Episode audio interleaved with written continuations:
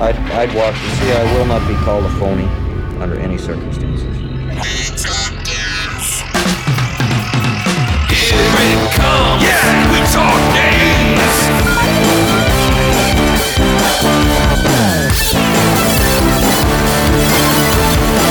Come on, we talk games. Go! I didn't think that thing would get 10 feet. Go! And we will go. Stay with the bird, Wiggly. Stay with the bird, Wiggly. Fuck it, we'll do it live. Yeah. Everybody's saying that now. Everybody's saying a lot of things. You know what people are saying? Words, Words. Hate it. oh. sentences, bunch of bullshit. I am Wiggly, one part of the We Talk Games crew tonight, and on the uh, Discord. Hey, by the way, uh, we can now alert for spoilers. Spoiler alert. Awesome. Who's awesome on? feature. That's me, Kyle Von Kubik. Oh, if you didn't know that, mm, spoiled. It's I put the spoiler now. alert up. Ring that bell. Be sure to subscribe to iTunes. Yeah. Go to Apple and say, I want to subscribe to iTunes. Make sure you ring the bell and comment below. And if you want to be notified, ring the bell. Hey guys. Hey, YouTube! It's your boy, Wiggly! If you hear that, then you know that I don't have a soundboard today, and we're getting ready to do something very special that we've never done on uh, We Talk Games. And it, that is a, a, a top 10 list of our favorite arcade games of all time. We're back to doing uh, Arcade Weekly, uh, at least for today. and we're so great, we're young and fresh, that we have to do a top 11 list out of thousands and thousands and thousands of arcade games. We had to pick just 10 and we couldn't. We had to pick 11. Hello. Hi, I hear you now. What happened? I don't know, cops. Oh, I thought you were ignoring me when I was talking. Then I realized you couldn't hear me. Couldn't hear you at all. Couldn't hear you hmm. whatsoever. All right. Wiggly, do you know why we haven't done lists in the past? Because they're dumb. I was going to say because we're not hacks. yeah, everybody does a, a list, you know, and I was I was listening to some lists and I was like, Yeah. Jesus, this is a cottage industry. And I was I said, we ought to get in on that. Yeah. Get in on the ground floor, It's so easy. especially to pick from 22,000 arcade Millions games. of arcade games. Yeah. I think there's I think there's between 22 and uh, some people say 25,000. Other people we just have to consult the killer list of video 44,000. games. Oh, we do have to do that? Okay. Yeah. So it says gazillion on this list. gazillion, There's a is that how gazillion arcade games. was? Oh. How many of them are Puckman Pokemon Adventure? One. That's right, one. You're absolutely correct. We're going to do our top 11 list because Mm-hmm. we are We Talk Games and that's just how we roll. Right. And then we'll also probably talk about how we tried to whittle it down to 11. How hard was it for you? Are we doing bottom up or, or top down? Well, how do you think? I like starting at the low number, working That's our way what to the how top. you do. You don't start I've seen the, goofballs do it the other way. What, what's wrong with them? Do they have I no sense I of order? I, I, I do not know. This is a countdown. And again, this is new to us, so I want to make sure we're on the same page. Well, I've given awards before. I've been part of the Swiffies. Mm-hmm. I even have a, my Swiffy award right here. Uh, oh, I never got a Swiffy. well, you don't deserve it. I was a I never got a I miss Kyle. No one ever says that. I got the 2008 Swiffy Awards for Best Podcast, Wiggly, no last name given. There he is. I was there, I remember. I too had earbuds in hearing this. Yeah, so fuck it. We've talked a lot of arcade games in the past, Wiggly. We have, and we have to put an asterisk by the arcade games that we have already talked about on uh, our Arcade Weekly. And how can you get to those episodes? Oh, you go to wetalkgames.com slash in the can. Yeah. Or just And a lot of my picks are on there. Yeah, me, me too. Uh, some, Yeah. And some will surprise you that they are not. Mm. And some probably will never surprise you that they are. Uh, especially like Monster Brawler, Monster Brawler. What's Death Brade, Death Mutant Braid, Fighter. Mutant Fighter, yeah. Yeah. Okay. yeah. Well, Oh my remember, I goodness. told- yeah. So it's, it's I just live. peed a little. I heard like the echo coming out of your other ear. okay, so you want I should go first? Uh, rock, paper, scissor, and you. Yes, go first. Okay, everyone. Why does everyone do scissors every time Uh, to start? paper, Uh-oh. rock, scissor, Uh-oh. you. It's Thailand. Hold on. Hello. Hello, baby. Who is this? Oh, hello. Am I your wife? Oh, I see. Can I call you back? Okay. Are you sure? Okay. Bye. Are you sure? Because I'll drop Bye. the call with this herb in a second. Yes, indeed. Normally, when she wakes up, she sounds like a man. So, uh, fortunately, she didn't sound like a man. Not at all. Sounded all right. Woohoo! Yeehaw! And she feels the same way, and that's what's wee wow. So, who's going to go first? I will. You. That's right. I forgot about that. Number 11. Starting at number 11. My child is trying This to sleep. I don't know if this is really. Is this exciting? I think it's exciting. I'm stoked. It's not working out the way I thought, though. Like maybe we need music on in the background or something. Uh, Put it in post. My number 11th video game of all time. Now, remember, this will probably change tomorrow. You know, that, that's, Sure. the, that's the problem with top 10 lists of your favorite things. If you don't have new favorite things, uh, well, then you're dummy. The only thing that has stayed number one in my life has been Willy Wonka and the Chocolate Factory. That's That always is been my one. favorite video game as well. It's my favorite video game. It's my favorite video game system. Discord, you should have told us. Yes. And my third, is it my second or my third is Blues Brothers. And then and then, then, then there's a tie for three, I think. I think Well, second as is far Blues as films, and there's a tie yeah. for three, yeah. Can't remember Falling Down with Michael Douglas. You like will that always one? Be my, yeah, it's my favorite It's a film good of all time. go-to. It's a good go-to uh, Yeah. for me. I Different like it. strokes for different folks, man. I don't stroke it as much as I Tell me what you stroked it to for number 11. Number 11 was a 1986 game by Mm-hmm. Capcom that I reviewed with John E. Capcom. And it's called The Speed Rumbler. Oh, interesting.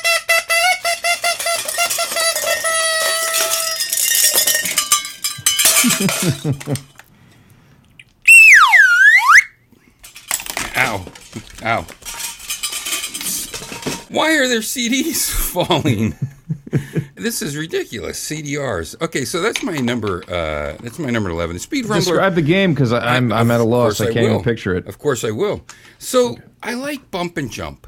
So I was going to put Mm-hmm. Bump and Jump as one of my favorite titles, but then I was like, you know, but the Speed Rumbler is sort of like Bump and Jump, except you don't jump, but you bump, and you also have a machine gun and things like this. But you- you're going through Mad Max territory, and you're trying to save this family Yes, I'm and uh, you're now. a real tiny car, but you can go in all directions and you can shoot different places and you try not to run into different things and then you shoot an outhouse or something and there's a person in there he can escape and give you good stuff then when your car blows up you could try to jump out of your car and you're this really tiny dude because your car Mm-hmm. is tiny you're this really tiny dude and like cars are firing at you and tanks are shooting at you and you're trying to run around and jump and dodge and things until your car responds Top down reminds Top me a lot of.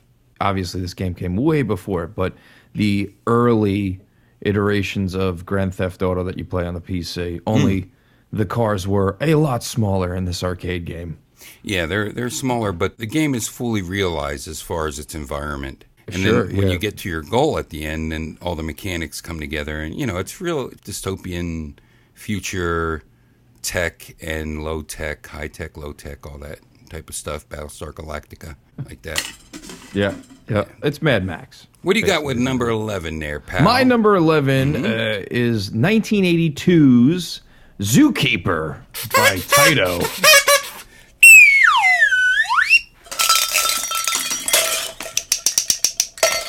Zookeeper. Hey, Yeah. uh, you're gonna try to uh, whip that animal? well, all right. So the first time I played Zookeeper, as I described on the episode that you can listen to at wetalkgames.com slash in the can, it was at Barcade in Williamsburg, Brooklyn, with our very own Wiggly Chick. Hmm. That was the first time I played it, which was the actual cabinet. And it's a very strange title where you're a zookeeper and you are surrounding a cage with bricks and you're trying to keep animals in the cage, kind of, but the area around the cage, the area within the brick walls that you're building, and they can eat through the bricks. It doesn't matter what animal they are. They can be a snake, a giraffe, a lion. They will eat through the bricks, and you are rewarded points with the amount of bricks that you build around them, and also while keeping them in the container. There's also different opportunities for point multipliers where you might want to let them out because you get points for jumping over them. If the animals touch you, you die instantly. Uh, and similar to Pac Man, there is a power up that makes you invincible, and it looks like an axe, but it's actually a zookeeper's net. And uh, yeah, fond memory of Wiggly saying, Get the axe, slaughter the animals, as I was running around the perimeter of uh, this game. It's very unique. It's um, Can I mention what it looks like? What year was this? 1982. This is 1982 Inception. Do you understand what I mean? No, please. Oh, you describe. don't? Because it's No. Mm-hmm. big. It's just a rectangle on a screen, and you're flat man going a- Yes. around this rectangle, no gravity. You stick to the rectangle like you stick to the globe. Yes, Uh, and, and the jump is very floaty. The, it's fast and loose, but it's also like control wise, I find it to be very tight. And it's a very enjoyable experience. There are these weird like bonus stages in between where you're doing platforming that would be akin to a Oh, right. uh, knockoff of Donkey Kong, uh, which aren't the best moments of the game. Um, No. but Wish they weren't there. yeah, the the design is very fast and loose, but it's it's a lot of fun, at least in my opinion, and it's a unique little title that I don't think would be on many people's list. But for me, man, I had a list of like 30 games, and I just had to keep whittling down, whittling down. I I, I did it like this: if I had these cabinets in front of me, these 30 games in front of me, which 11 would I go to? Mm-hmm. And so that's what I did, and then I started putting them in order, and and Zookeeper made the cut.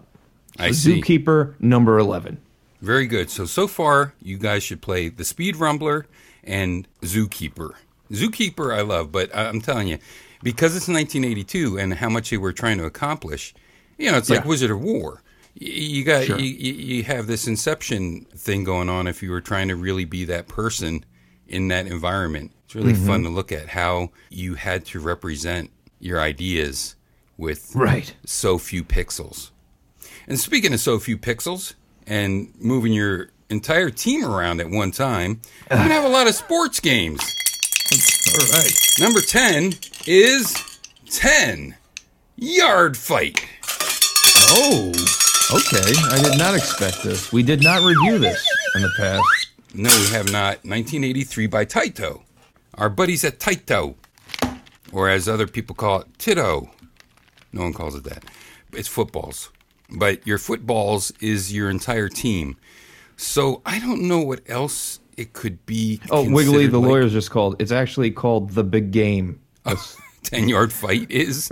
we we're, we can't say uh, footballs. We can only Oh, say the big game. But actually, you start at the little game because you start with the Pee Wee League. Yes. and then you work your way up until you're in, you know in the pros. But basically, it's a vertical game, and you control the entire team, and you're just trying to get ten yards, yes. and you fight to get them. Hence, ten yard fight. so you're working your way up the field, and since you control everybody, you try to knock some of your men into uh, the opposing team so that they block them, and then you keep trying to work your way up uh, just to get into the ten yards you're trying to go Fight to for. go yeah, Sure. to the next to the next level. And Now I hope I, I, this doesn't surprise me. Actually, it does surprise me that it's on your list, but it doesn't surprise me that you like this game because in the past, and stop me if this is also on your list, but you have expressed your fondness for Atari football, oh yeah, I love Atari which football. I thought of operates it kind of in the same way, but with literal X's and O's on a black and white monitor. and you need an opponent. Right. It's tabletop. You need an opponent, and it uses roller balls. Yeah, a lot of early Atari titles uh, because this was the birth of the arcade. There was no AI, so like Pong, you needed somebody else to play with you. Otherwise, you did not have a very fun experience. The same goes for Atari football. And I can't remember exactly because I haven't played it since it was in the arcades. Uh, it- first of all, it's black and white. It's raster graphics. You're, Mm-hmm. One person is X's, one person is O's. I think you mentioned that. And they show a couple patterns that they suggest for you to try to run. Yep. And um, I think you can pass. There's these momentary switches that are lit up. Talking about talk about uh, you know LEDs. Yep. This had LEDs, and I can't remember how many buttons it had. I'm going to say three or four, and those were the different types of plays you could you could run. And I think one of them was a pass button, but it's a lot of fun if you have two players, and don't get the side of your hand stuck in between the roller ball and the roller ball table. It's on Crevice. Yeah, Yeah. It, there's a little crevice there that you could. Ouch! Especially don't put your dick in there. Ow, man! I- Never again, man. Fool me once, shame on. You, Shame on me. Me won't get fooled again. So 10 10 year fight, uh, yeah, a graphical improvement. Um, pretty simple pick up and play football. Anyone can play. it. Casual sports fans, yeah. Anyone can play it. It's more like rugby. I think it could Mm-hmm. have just as easily been rugby. Although I don't know what you're trying to do in rugby, but that's what it controls more like because you just got a lot of people around you, and you go and you do it. What's your Cool. number ten? Uh, my number 10 is from 1995. Now remember, this is where normal people would start at ten. Sure. And so now we're getting into normal people territory. What year is Soul this from? Edge. Soul Oh, Edge. sorry. Yeah, by Namco.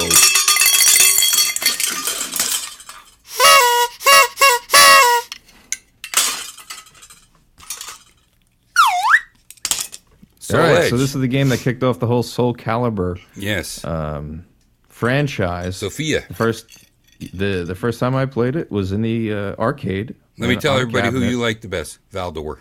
Voldo. Voldemort. yes.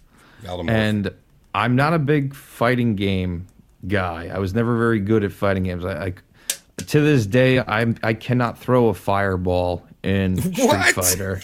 Uh, to this day, I can't do a fatality in Mortal Kombat. Yeah. but you need a book I'll tell that. you something. Back in 1995, 1996, I could kick a lot of ass in Soul Edge. Weapon-based fighter, polygonal graphics. Visually, it was the next step. Like a Virtua Fighter Mm-hmm. really impressed me when I was young. But this game looks so real.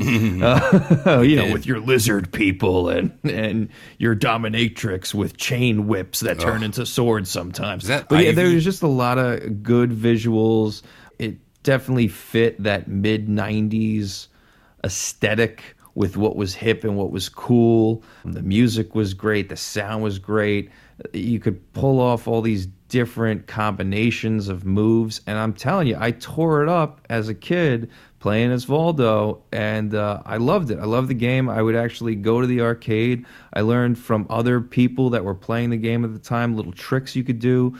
There was I'm not I'm not sure if it was Soul Edge or it might have been Soul Calibur 2, but there was a combination of buttons you can do on the arcade cabinet itself to put your character into quote unquote predator mode, uh, where the polygonal graphics would be Oh, I want to say invisible, but they weren't invisible. It was like the Predator, where it was that Yeah. wash of it would distort the background. Yeah. And I'll tell you, nine times out of ten, I won a match just because I went into that mode, and the person I was going up against had no idea what the hell was going on.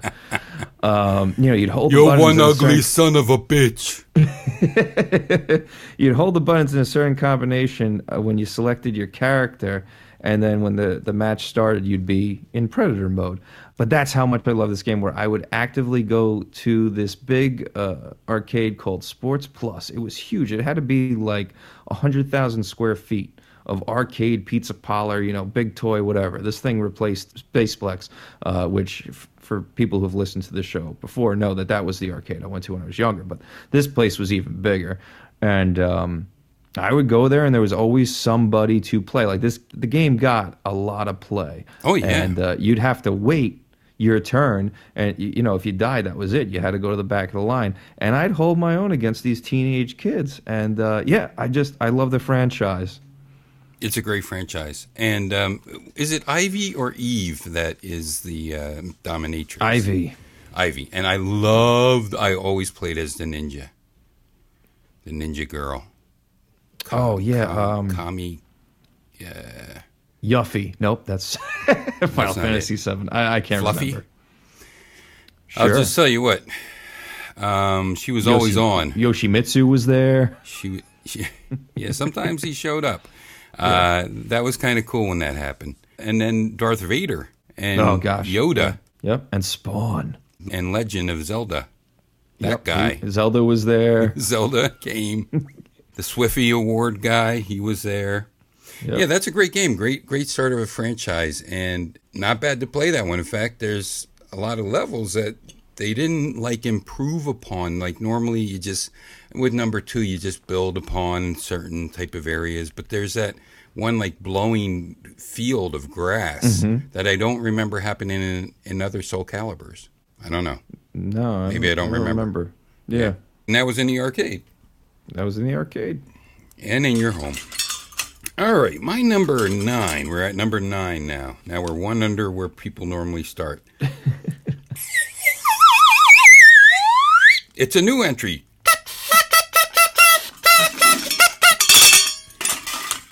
It is 1982. Again, uh, another 1982 game. You had an 82 game. I had an mm-hmm. 83 game. We had an 86 game. Blah, blah, blah, blah, blah, blah, blah.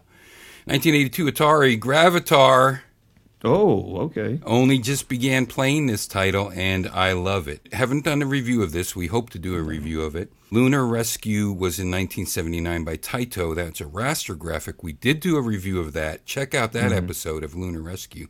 Oh, we haven't we didn't do a review of Soul Calibur either. We didn't mention that. No. It's sort of like take Lunar Rescue, take Lunar Lander from 1979 Atari, and then take Defender from 1981 by Williams and you mash that together and you get a very difficult game Yes. but it's so fun to whip it's like asteroids as well because you can whip your ship around like a freaking nut Yeah. i don't know how you play asteroids some people would just sit and spin That's probably the method that I would use. other people floor it and drift Yeah, I used to get into trouble when I try to do that.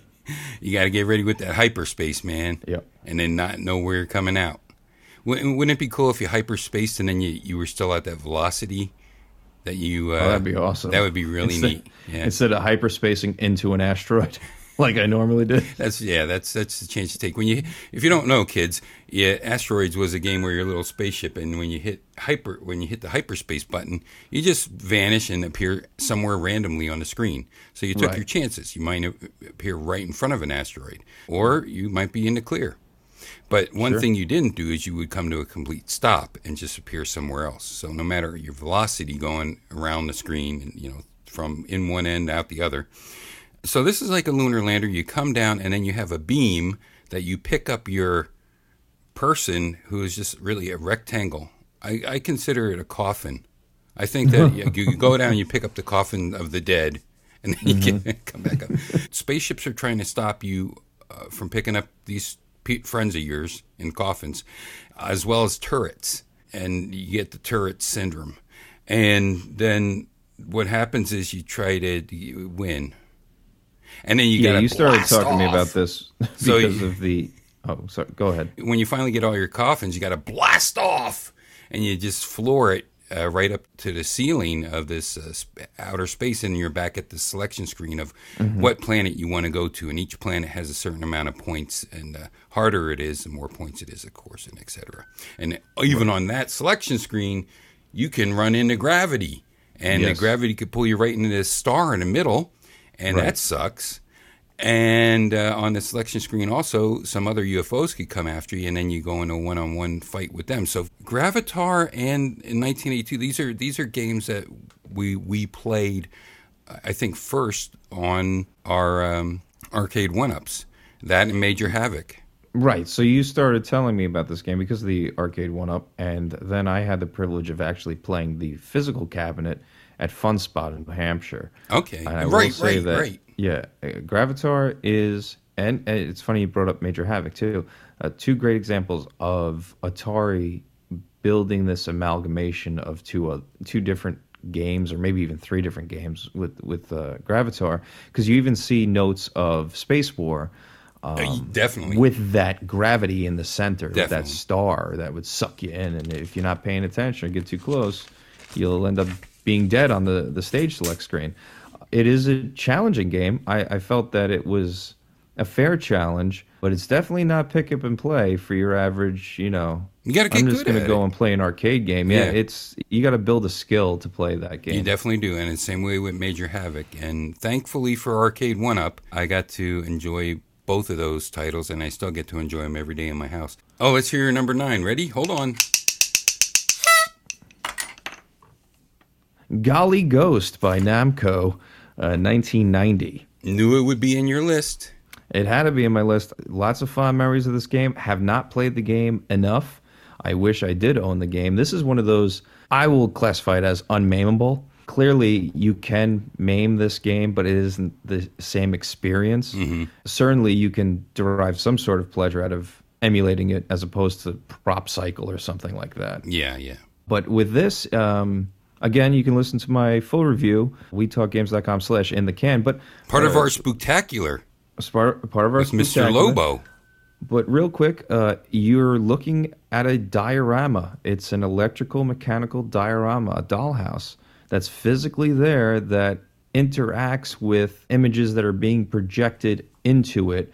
I want to say it's using the Pepper's Ghost method of projecting something onto a, a mirror or piece of glass to project it onto another piece of glass. Mm, mm. I think that's the term. Is it's called Pepper's Ghost. But you've seen this before with Space Invaders. Utilize this and a lot of early arcade games of this, where the screen or the monitor was actually below where you were looking, and it was projecting it onto a piece of glass so that they could have a matte painting or a diorama behind it to give these black and white graphics some sort of depth or color or whatever.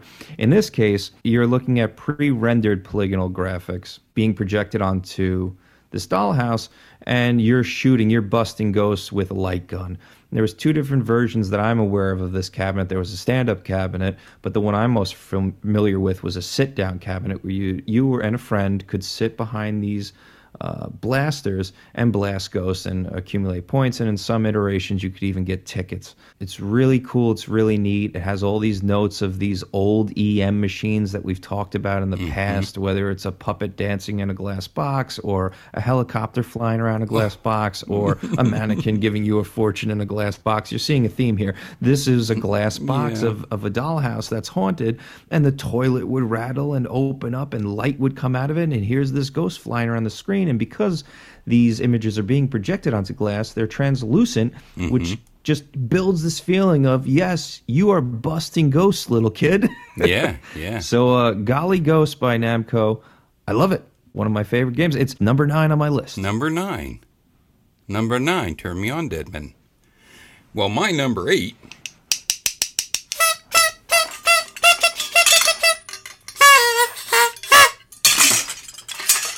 Irem makes its way onto my Oh. list at number eight, which is also Infinity. Number eight, lucky number eight in Asia. 1993's Irem. So we're getting actually, Irem didn't make a lot of games, but a lot of games that they made were fantastic. Even Vigilante, which is so simple, like karate, uh, Right. it shows how much better Irem was at fleshing things out and really not rushing things for the deadline. Did I mention R Type? That's probably what you would know them best Sure. for is their R Type series. Yeah. 1993 Irem Ninja Baseball Batman. I love this action platformer thingy thing, whatever the hell it is. Beat 'em up. Mm-hmm. Beat 'em up, smash 'em in the face. Now, Ninja Baseball Batman. Haymakers. Hay, Holiday Haymakers. I don't Yeah. think it was in the Holiday Haymakers. It might have been, but we did do a review of this. Ninja Baseball Yeah. Batman. The Japanese title literally translates to Baseball Hand to Hand Fighting League Man. We got the better title. I think so too. And the fact that they could actually call it Batman without getting in trouble is uh, awesome. Batman.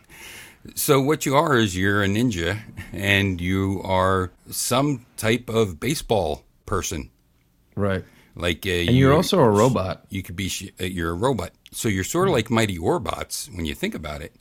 Cuz one robot is uh, real skinny He's like a bat. The other one is is a more plump and round. He's like a ball. And then there's another one that's something else. But you go around Ninja as uh, Batman, hitting people with baseball bats and all different types of fun things. I don't really have too much else to say about this except it's a gorgeous game, very very creative. It's Yeah. another one of those WTF type of games uh, that just surprises you one surprise after another as you're going through this title. And uh, highly recommend it. Number eight to infinity, Ninja Baseball Batman. I love the pick. It was on my my list of 30 just didn't make the cut for the 11. I will say that this show has killed the beat 'em up brawler genre for me. but there are a few that I do love and it, this is one of them. And if I could just uh, recommend two others so nobody thinks it's Simpsons or, or Turtles that I'm talking about. Now you're bringing up something of why I needed to do this top 11 list because Oh, because yeah, the, go for the it. autoplay happened on YouTube, and all of a sudden it was a guy giving his top 10 arcade games. And you know, fucking Simpsons and Ninja Turtles was in there. And you know what? It's time that we talk about shit that was in the arcade. Sure. I, now, don't get me wrong.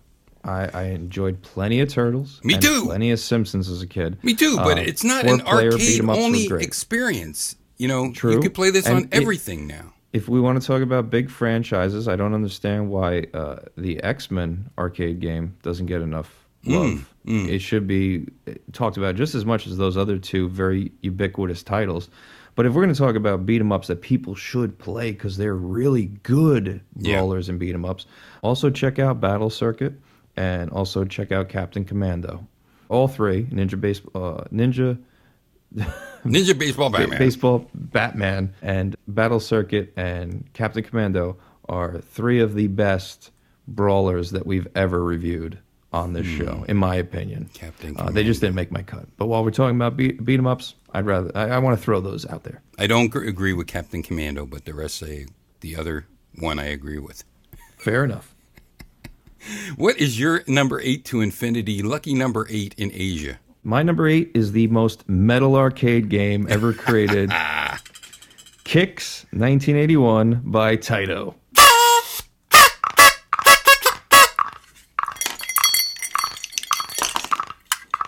What's your thing? A- a- a- I just have like a frog that oh, okay. that's the only noisemaker I have. I wish I had the Ninja Turtle thing. Remember Uh, that so if you're not familiar with Qix, it's an action It's game. Puzzle hell. game where you draw on the screen and try to fill up a, a portion of the screen without getting hit by a screensaver or these other two sparkles that are trying to kill you. It's very abstract. Windows um, 95 screensaver. you're right. but um, No flying I, I love how though. Mm-hmm, minimalistic and abstract this game is. I don't know if it was a limitation of the hardware for the visuals or if this was something that real like thought was put behind. You know, we talked about games in the past that are very abstract. This is probably one of the most abstract games ever made. And it's also one of the most mainstream abstract games, but because of how abstract and minimalistic is, you don't find it in a lot of compilations. Mm-hmm. You know, people remember it, but it's not put on these you know little mini cabs that people you know these companies are selling now, where it's like you can buy a Burger Time cabinet that'll sit on your desk and you can play Burger Time or you can play Dig Dug. I don't I don't think Qix is going to show up. Maybe it will, and that'd be great in my opinion. Uh, it's a perfect type of game for pretty much any size. Sure. The reason why in the past I've said that this game is metal is because to me it, projects a certain attitude that I would say is metal. It's dark, it's unforgiving, it's tense, and as far as a game is concerned, very simplistic to understand what you're supposed to do. But as you play it and as you develop the skills of, of learning what to do in the game and how to mitigate different hazards and how to utilize um, time and space to your advantage, you learn, oh, wait, there's ways to maximize the amount of points per screen. And you'll see this. Uh, this is a theme for me in the games that I, I realize that I pick is I'm big into the point grab. Mm-hmm. And I'm big into the games that you can revisit over and over and over again. And you're going to play stage one through three a million different ways and still not master the game. Well, for those So- who don't know who, what Qix is, uh, you're a rocket ship that can draw lines in back of you. And like you said, there's screensavers, things that look like screensavers that come after you. There's also fuses that can go on the lines that you're creating. And you're trying to take up a certain percentage of the screen by drawing these blocks that fill in when you complete a square, a rectangle, or A whatever. rectangle yeah, some And sort of shape to get that's them- angular. To get the most points, you try to just split the screen in half. True, and there's also two different lines that you can draw. There's a fast line and a slow line, and obviously the slow line that you draw, you accumulate more points. And It's mm-hmm. usually denoted in a different color depending on what port you're playing as. The arcade version would be a blue and a red. The difference between the two. I like this game a lot. We've never reviewed it in the past. I don't think we've reviewed it in the past because we've talked about it a lot on other episodes, and also this discussion we just had pretty much sums up the entire game. And we reviewed a game that was like it, that had naked ladies on it. There's a lot of games out there like that, but yes, Yeah. we did. The other thing I want to say is Mario comes out, he jumps into the spaceship of Breakout. Right. Who knew that pad? What is it? I can't remember what the paddles are really called, though.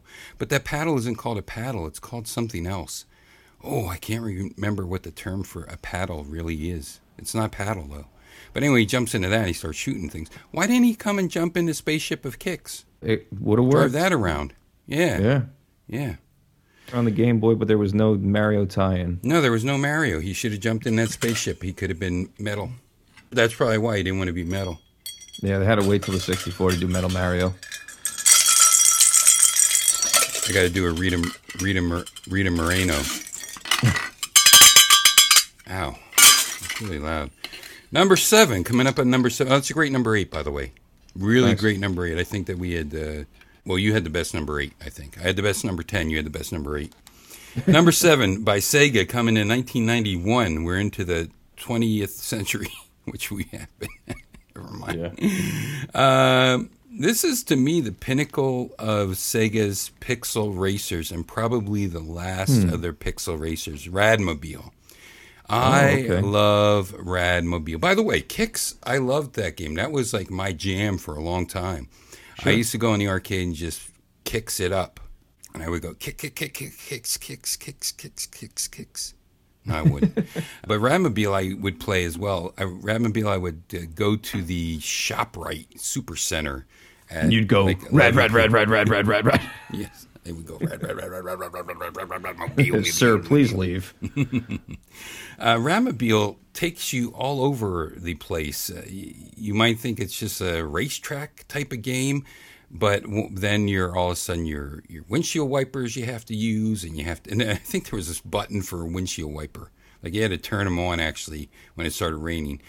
The greatest thing about this game to me was that there was a little Sonic hanging from the rearview mirror. That oh, was yeah. that was a big yeah, deal. that to was me. cool. This type of game started with like a drift out, or you could even compare it to Space Harrier, Space Harrier 2. Mm-hmm. It's that type of Sega, and uh, the Outruns. It's Sure. that type of Sega aesthetic that used the pixels to come at you. And by the time that they got to Radmobile, that was so smooth. Like if you look at Power perfected it. Drift, yeah, if you look at Power Drift, which I love, uh, Mm-hmm, uh, you know, uh, for that, and then you look at Radmobile next to it, it's like, oh my gosh, Radmobile had um, banked turns. It had, like I said, mud. You could be different types of uh, vehicles.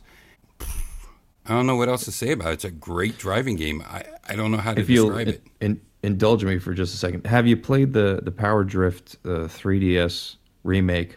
For Yes. M2. Of okay, course, awesome, yes. right? Yeah. Yeah. Radmobile would be awesome too if they they would Oh do that. Oh god. And the earliest game that I've discovered, uh, probably a year ago at this point, that implemented that visual choice that we're talking about Mm-hmm. with Outrun. I don't know if you're familiar with this game. It certainly wouldn't show up on either one of our lists. Would be Sega's Turbo. Oh, sure, sure, sure. Well, even Pole right. Position did it, and so did Yes, the Penguin one. There's a Penguin game that you're running your penguin. Uh, I'm saying for Sega and particularly oh, with racers. Gotcha. I was impressed with, and I don't remember what year Turbo came out, but it was early, early Mm-hmm, Sega, mm-hmm, mm-hmm. and I was impressed at how well they were pulling off the outrun look then. Now the game has a bunch of issues with it, but it's also a lot of fun because your your tachometer and your speedometer and everything are all LED digital displays that are in the cabinet while you're racing, Oh, that's which is really cool. Well, um, it's like it's also like Hang On and Super Hang On. You, Yes. you rode a crotch rocket. You Look like an idiot, like you know, six foot like above everybody else in the arcade. It's crotch rocket, and the the screen's right between the handlebars, and you know the screen is I like I exaggerate all the time. It's like an eight inch screen, and you're leaning back and forth on this six hundred pound hollow blow molded. I don't know Motorcycle paper Yeah. mache and everything else. But if you're a fan of these type of racers, check these other titles out. Radmobile, particularly because I don't think many people are familiar with Radmobile. They're more familiar with Outrun. It just crushes Trip. it. Radmobile just crushes it. Yeah. And you know, unfortunately, you do need to play it with the the pedal and the and the steering wheel and things like that if you really want to make it happen. But it's cool to look at no matter what you play it on. Sure. What is your number seven? Seven's lucky in the, in the states, I think. Seven's My- lucky among the Jesus people. We're gonna need a little bit of luck because uh, I'm going with Puzzle Bobble, aka Bust a Move, 1994 by Taito. Didn't even think about that one. Who doesn't like that? I, I think everybody. I mean, I tossed turn because it was like, do I go with games that I like, or do I try to be the hipster educating everybody about games they should play? And it came down to no, I'm going to go with the games that I like, and a game that I spent a lot of time with uh, in my youth, going to the grungiest bowling alley because that's where you would find the Neo Geo, the MVS, just to play Bust a Move. Uh, if you're not familiar with Bust a Move, I, I What's wrong with you? Are you three? I don't, I don't know what to tell you. It's a match three game where you are two dinosaurs shooting bubbles to the top of the screen and matching colors to break them apart, and you can have chains happen, and you can have the the bubbles fall down because they're connected to other bubbles, so you match the colors. It's candy coated goodness. It's the cutesy stuff. It's the characters from Bubble Bobble.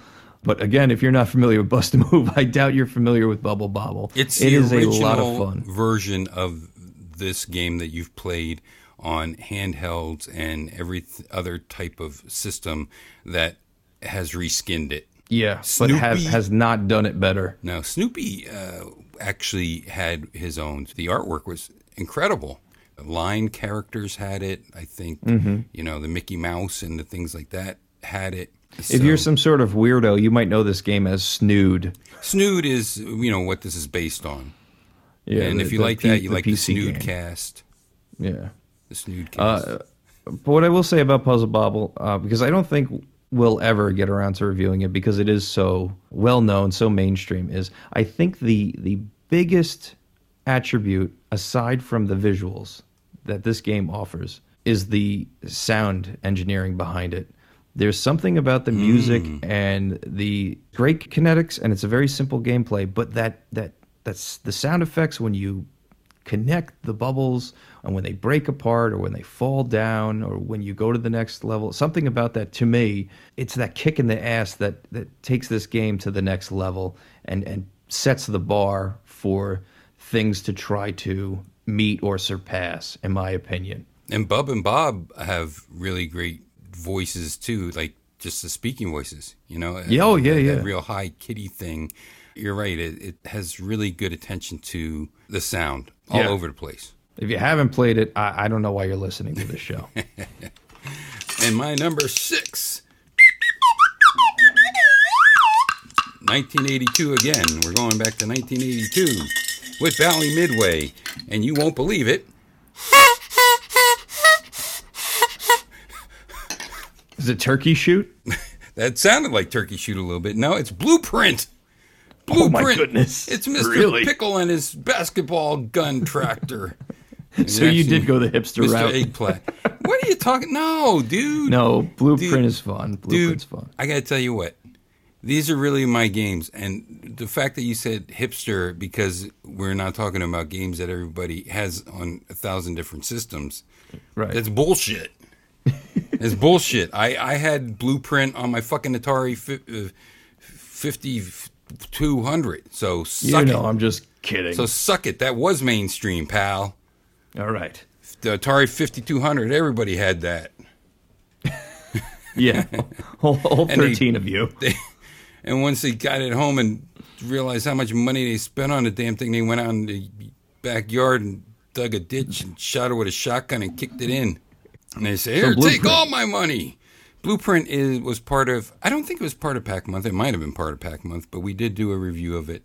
1982 Bally Midway Blueprint. I played it on the Atari 5200. You, you uh, go into different houses while you're going into different houses to find parts of this tractor you try to put this tractor together at the bottom of the screen. Up on the very top of the screen, talk about inception. This is like 13 different points of view going on at the same time. Right. So across the top of the screen, uh, Mr. Pickle is what I used to call him, but he's actually like a, uh, what do you call this? Purple plant? An eggplant? An eggplant. Yeah, he's actually like an eggplant with legs. Is chasing after your girlfriend, and uh, we don't want to think about what he's going to do when he catches, since he is an eggplant. I'm just saying, there's shapes that happen. So you try to put your pieces of your tractor down on this blueprint of your tractor, and there's these fuzzy wuzzies that are around. There's things chasing you, and, you, and when you hide inside a house, you can um, be safe from the dudes. But if a tractor piece isn't in there, or you went back into the same house, you get a bomb instead. And then you got to run with the bomb because it's attached to your ass. You got to run it down before it blows up and put it in this hole where Fuzzy Wuzzy is. Fuzzy. Right. So, whoever thought of this? They wrote an entire book about all these characters. I, honestly, it's like someone took Alice in Wonderland and tried to make it into one game on one screen. I think we addressed this on the show, but the cabinet artwork, each like different piece of the cabinet, whether it's the marquee, the side panels, or the control deck, all look like they were done by different art teams. Yeah, yeah. Just to go along with the different perspectives you're looking at while you're playing. It Maybe that's like, what happened. Yeah, people who were not communicating at all Right. came up with this game. Because once you build your tractor, then you shoot basketballs out of it to try to shoot Mr. Pickle, who's running around after your girlfriend up top. And the basketballs shoot a little haphazardly. It's aim and luck, but leans more towards the luck on shooting these basketballs out of your tractor. So there you go, man. Shooting basketballs out of a tractor when you're Pac-Maning around trying to collect parts of your tractor and put them on this blueprint. When Fuzzy Wuzzy comes out of his hole to knock all your pieces down off of there, as Mr. Pickle is chasing your girlfriend around and It's not a fever dream. It mm. is blueprint. Blueprint, 1982. I recommend it for everyone. Kids of all Well, ages. My number six, I also recommend for everybody of all ages. It's 1984's Bank Panic by Sega. Wow, great pick. So Bank Panic, uh, we did review, and the first time I played that again was with our very own Wiggly on your MAME cabinet. Mm-hmm. I think we were just going through different titles and playing anything that sounded interesting, and we stumbled upon this game, and it gave, it gave us a little bit of uh, a challenge because we had to figure out exactly what you're supposed to do, um, and we also had to figure out how to use the control deck because it's got a very specific control deck if you play it for real, like on a real cabinet. Uh, but once we got through that, we actually ended up, I think, spending the rest of the night playing this game. It's pretty fun. Yeah, it, I would classify it as a time management game.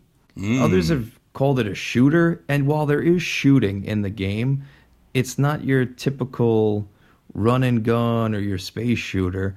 It's very much of uh, a bunch of doors that you you shoot when there's a bad guy, but you don't shoot when there's a good guy depositing cash at the bank. You're a sheriff and you're protecting this bank, but it's not like Hogan's Alley and it's not like gun. It's joystick and buttons. Yeah. And the the three buttons that are either on the left or the right of the joystick on an actual cabinet represent the three doors you're looking at at any given space of the screen and there's 12 doors in total that you keep cycling back and forth through there's a, a meter at the top that shows you when people are coming to the door and you go to that door and when the door opens up it'll either be a bandit or somebody making a deposit or somebody making a deposit but oh wait a bandit came out uh, behind him to try to shoot you and the other thing that the game does that's very interesting uh, going back to the whole time management thing is you have to let the bad guy draw before you shoot him or else you get less points Right. And it gives you a little clock countdown. Right. And it says something along the lines of like not fair when you shoot him. So if you see a bandit right away and you do a quick draw and shoot him in the face, it says not fair. You get points and you don't get punished, but you don't get the maximum amount of points. And so what Wiggly and I discovered w- between doing that and also not leaving the stage because once you get a deposit at all 12 doors, the stage is over. But you can run the clock and keep getting deposits from other doors, but then you start risking the fact that the uh, the cycle of these people coming through is quicker and therefore the bad guy can jump in front of a good guy quickly. And there's bonuses too where there's like a kid who has a bunch of hats on his head and you shoot the hats off Right. but you have to do the right number of shots because if you don't you get in trouble because you're not supposed to shoot any of the, the civilians and, and you get shot at by somebody. It doesn't show you who. Um, this game i feel like is a forgotten gem. Uh, I've been a, a big uh, advocate of getting it out there and letting people know about it. It only got a few different ports. Um, one is on the MSX, a computer that never came out here, and the other is on a the uh, Sega Master System console that nobody played here. So, and the at least the Master System port I have played, and it's not nearly as good as this arcade title. I, I recommend people listen to the show, hear a full review of it, and also go out, seek it out, emulate it. I wish M2 would remake this on uh, the 3DS because this really is a fun little title. mm-hmm. Well, unfortunately, the 3DS is going away at a dodo. Yeah, I know. We've talked about that. And if you own a 3DS and you haven't dusted it off in a while, you better go on there because there's games that are like less than 99 cents now. There's some games Yeah. that are like 30 cents and 40 What- cents. Huge markdowns. I'm hearing rumblings that a lot of places, uh, the big chains like your WalMarts and your Targets, are starting to put the 3DS games in clearance, and you can get them at like 50% off. And the Nintendo titles never drop, as we've discussed in the past. But I've heard Right. other titles like the Dragon Quests or the uh, Shin Megami Tenseis or some of these other titles that are good titles for seven, ten, nine dollars Yep. Depending on your area, go out there and get the physical copy of these games because if you you download them off the eShop, like if it's a 99 cent game, who cares if you lose it? But if you're you're gonna buy a game that you're gonna invest a lot of time into, we just saw it with the Wii Shop closing. You might lose everything. Yeah. So I would advocate if you if you have a 3DS and you enjoy it, now's the time to buy because I would suspect five years from now you're going to see all these games that were in a bin for seven bucks being forty and fifty dollars again in their their uh, you know factory true. sealed Yeah, that's uh, true. boxes. So now's Ah. the time. If you're a 3DS fan like I am and like Wiggly is, go out there and check out some games. Right on, man. It's sad that we're not going to see any more Segas turn into the 3D versions. Um, I love those remakes when they remade. No, but you know 3D. what we will see? A bunch of Konami titles get dropped onto the eShop. Because for whatever reason, as the system's dying, I think they're still releasing stuff to the Wii U. I got to get that out and find out. Mm-hmm. Wait, wait, what is your number five. f- uh, five? Yeah, Here we what's your go. number five? Sometimes people do a top five. My number five. So far, we haven't overlapped once. No. And I'm going to tell you what now. You're not going to overlap with this. Mm. My number five is Kids Horror Horror. Booby Kids. 1987. Nichibutsu finally makes it onto our lists from 1987's Booby Kids. Booby Kids is Crater Maze for the mm-hmm. TurboGrafx. A little bit different, a little bit different, not as intense on the TurboGrafx end. The TurboGrafx also has these really cool sort of cut scenes that are almost straight out of Namco's Ordyne. Okay. Uh, yeah, so it's sort of cutscenes like that where your Crater Maze dude is flying around in, in this like uh, convertible spaceship with his friends and different things happen. Now, there are cutscenes in Booby Kids, but they're more like a Pac Man. Mm-hmm. The one that comes to my mind is because you could play this as two player. So it's the one booby kid and the other booby kid. They're just dressed differently. They look like a Bomberman, except they're more colorful. And they're bouncing on these trampoline blocks that you bounce on during the game. And they're going mm-hmm. through this loop of fire. And they're bouncing back and forth off these red springy things that they bounce back and forth on. And it ends with them running off, and the one guy's ass is on fire.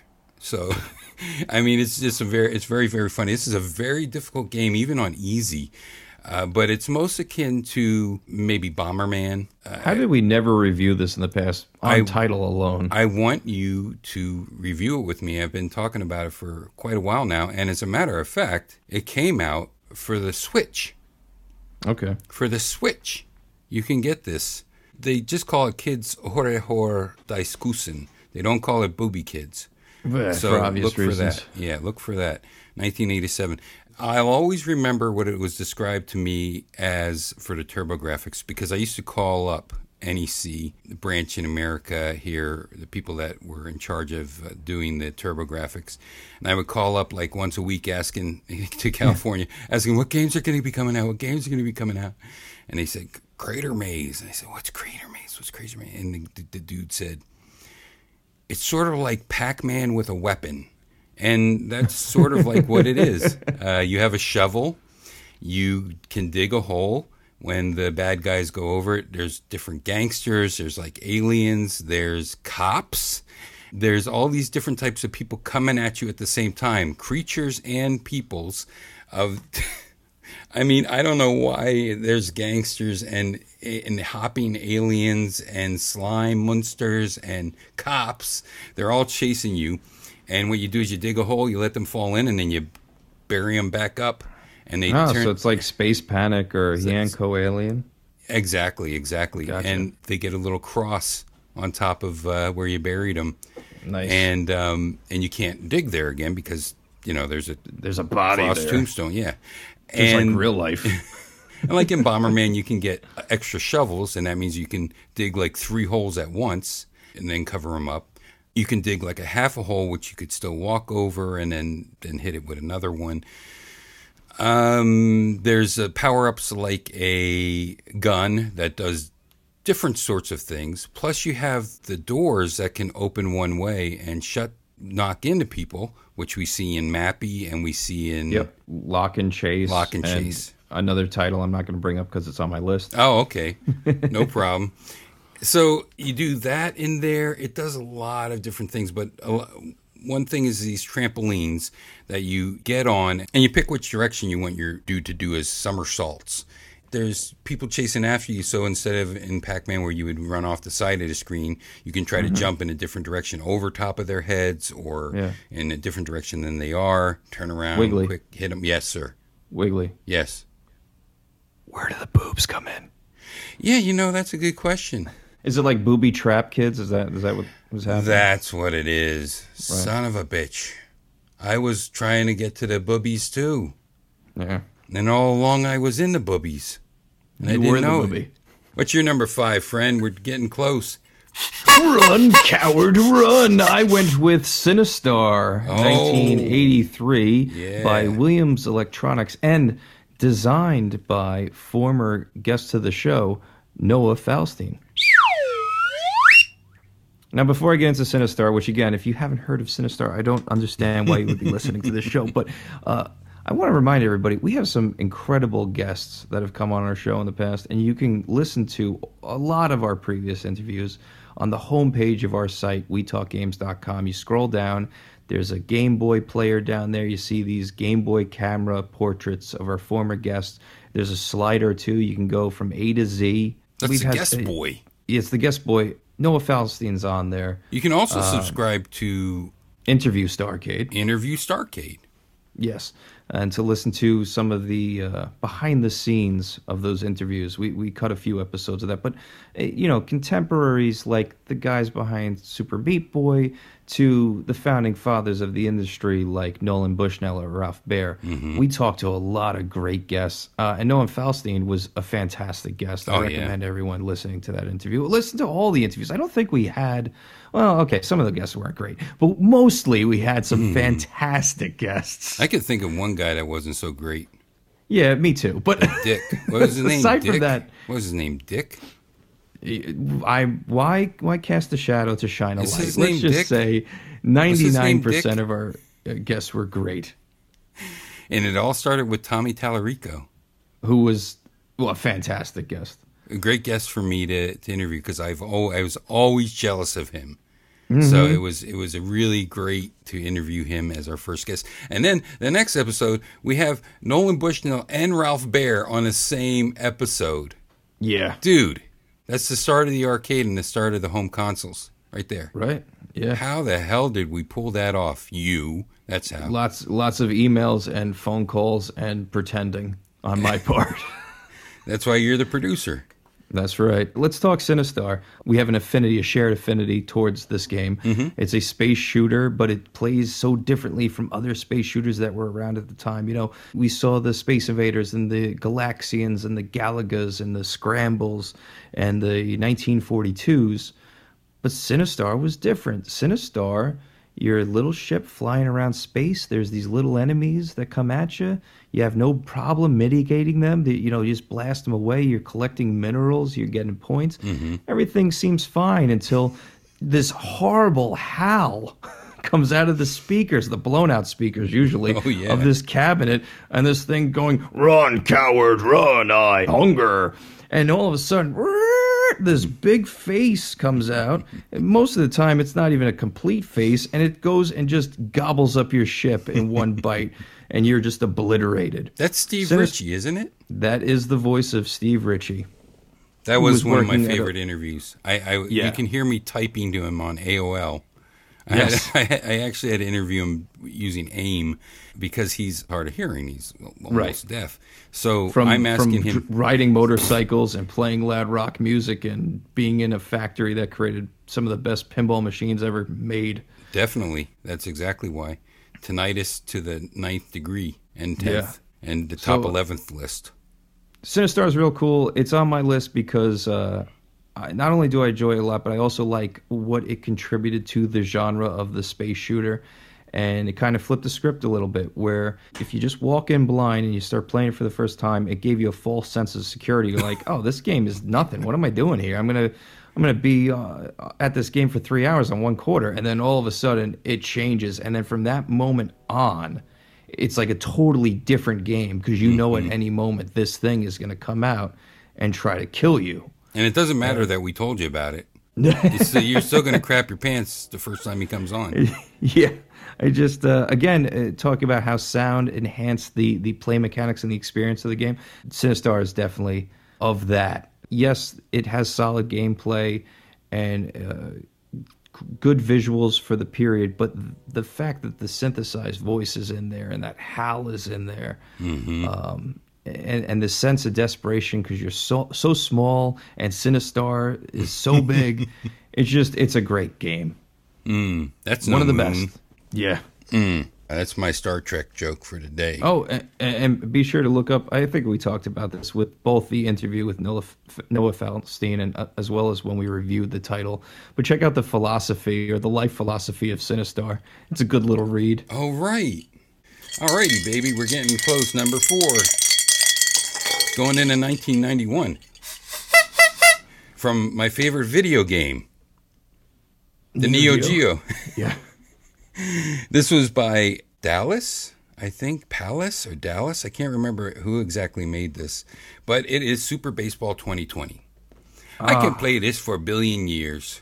Yeah, me too. And it, was starred- probably number twelve on my list. Yeah, was it? Okay. Yeah, this is it number almost four. made it on there. It's, it was very hard to, to get towards the number one. Very, very difficult to get towards the number one.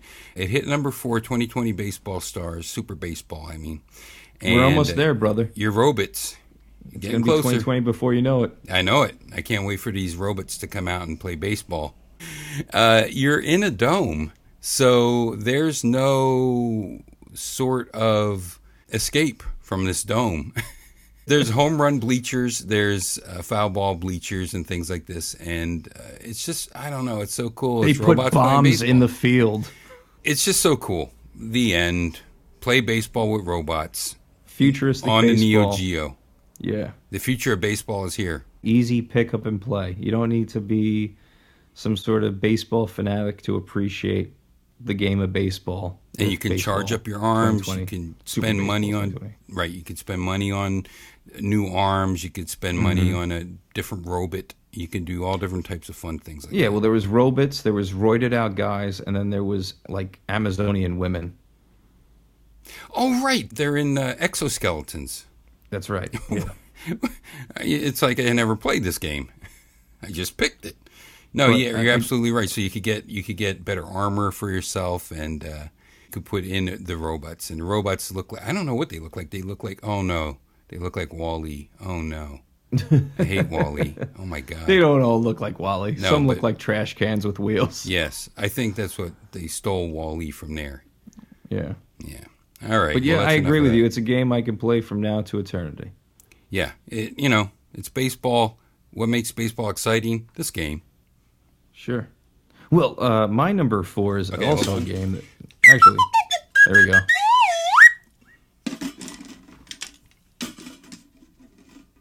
My number four is a game that I could pick up and play right now as well, and it would be Gyrus by Konami, 1983. And I- it was a tough call for me because I didn't want to have Gyrus and Juno first on my top 11. I love both of those games. I think they both did something interesting with um, space shooters again. Yeah. I have two space shooters back to back. Gyrus is Tempest with raster graphics. It's considered a fixed shooter because while there is the sensation of speed and movement, your ship really only just goes around this cylinder as enemies are coming towards you. But unlike um, Tempest, you're not like snapped onto this visible web. You're very much into quadrants of a cylinder, but it doesn't feel that way. And to me, while Tempest is a fantastic game, and I love Tempest, and this is not disparaging Tempest at all, but as far as speed is concerned, this game feels so much faster. It's got great music, great visuals, great play with perspective. I just think it kicks ass. Uh, and Yeah. that's why it's number four on my list. And the good thing is that you can get this on on systems. You know, Yeah, you, you can it's find been- Gyrus on different compilations. Not all of them. I mean, it's still buried, but you can get a hold of this and uh, and experience that fun. Yeah, and it was ported to a lot of consoles of its era, and a lot of those ports are pretty serviceable considering the hardware that they're on. Was it in 3D on the NES? I don't think. That's a good question. I don't know. I don't, I don't think, think so. so. Yeah, I can't remember. There's a couple. But this is another game 3D. that's you know ripe for a 3D ma- re- remake. Oh man, yeah. Boy, all these tube shooters would be good for Yeah. for that because it's a fucking tube that you're looking down. Here comes my number three, baby. Number three.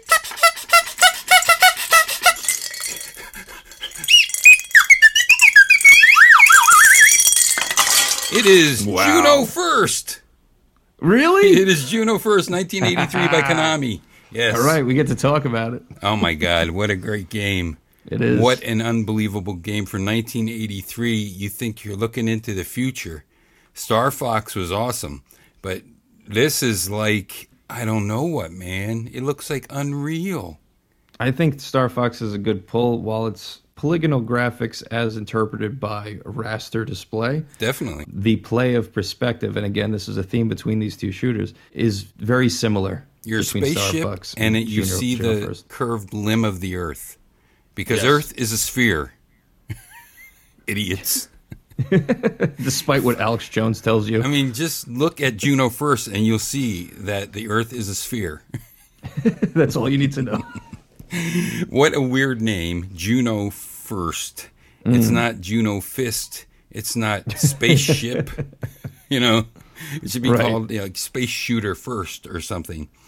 Uh, it's a weird, weird name, but a really kick-ass game that you've probably never played before. We have reviewed this on the show and we gushed over it. For people who aren't familiar with that episode or familiar with the game, just picture if you took Space Invaders and you laid it down on its side and gave it a little bit of perspective so that the goons all the way at the top were just little dots and as they came towards you they grew in size and that's you playing Juno first. And what's incredible is if you're skilled at Juno first, as Wiggly and I are, you're able to shoot the monsters when they're just a pixel. Mm-hmm. It's amazing, and it has all those things that I think went on to inspire Yak Boy. Jeff Jeff Minter. Okay, we're gonna go with Minter. Is that what we're going with this Oh, time? we're going with Minter this time. okay, Minter. We're Is- going with. Okay, Yeah. Mintner, Mintner. I think Yeah, I get in trouble when I say 49. Mit, M- Mittner. Mittner? Is it Yes. Mint, it? I think it's Mittner. Won't get fooled again. Vega is Balrog. Oh my but God. Balrog is M. Bison. You should see me trying to find a good working Japanese ROM so that I could have their right names with the fucking what's going on out there. I'm trying to We're not even at uh, number one yet. and No. The celebration is happening. I outside. know it's crazy. They're sending the fire department so hot. Juno first. Juno first. You're firing over the limb in this 1983 game, and uh, there's all these sparkles happening, and just it's Fantavision. Is that what that was called for the PlayStation?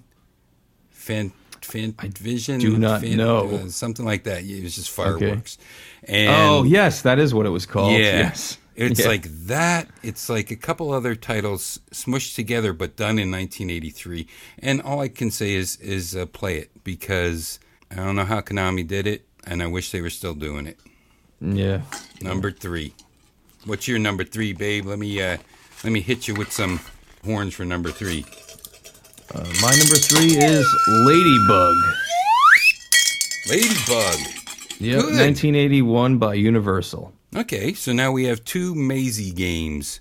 Yeah, and you know, I had to give credit to Ladybug because it is it, it's a good example of what Universal was able to do, which is take somebody else's idea and improve upon it instead of just copy it. You know, yes, Ladybug is a Pac clone, but there's other elements that are dumped in as we talked about earlier with gates, you're moving gates, you're opening doors. There's opportunities for uh, point multipliers and bonuses and things like that. And Universal is a company we've talked about so many times in the past because they had this gambling aspect to their games where you would collect the word special and you would get an extra life. So there was this risk and reward. Or in some games, like Ladybug, um, you would collect the word bonus and you'd actually get a credit to keep playing.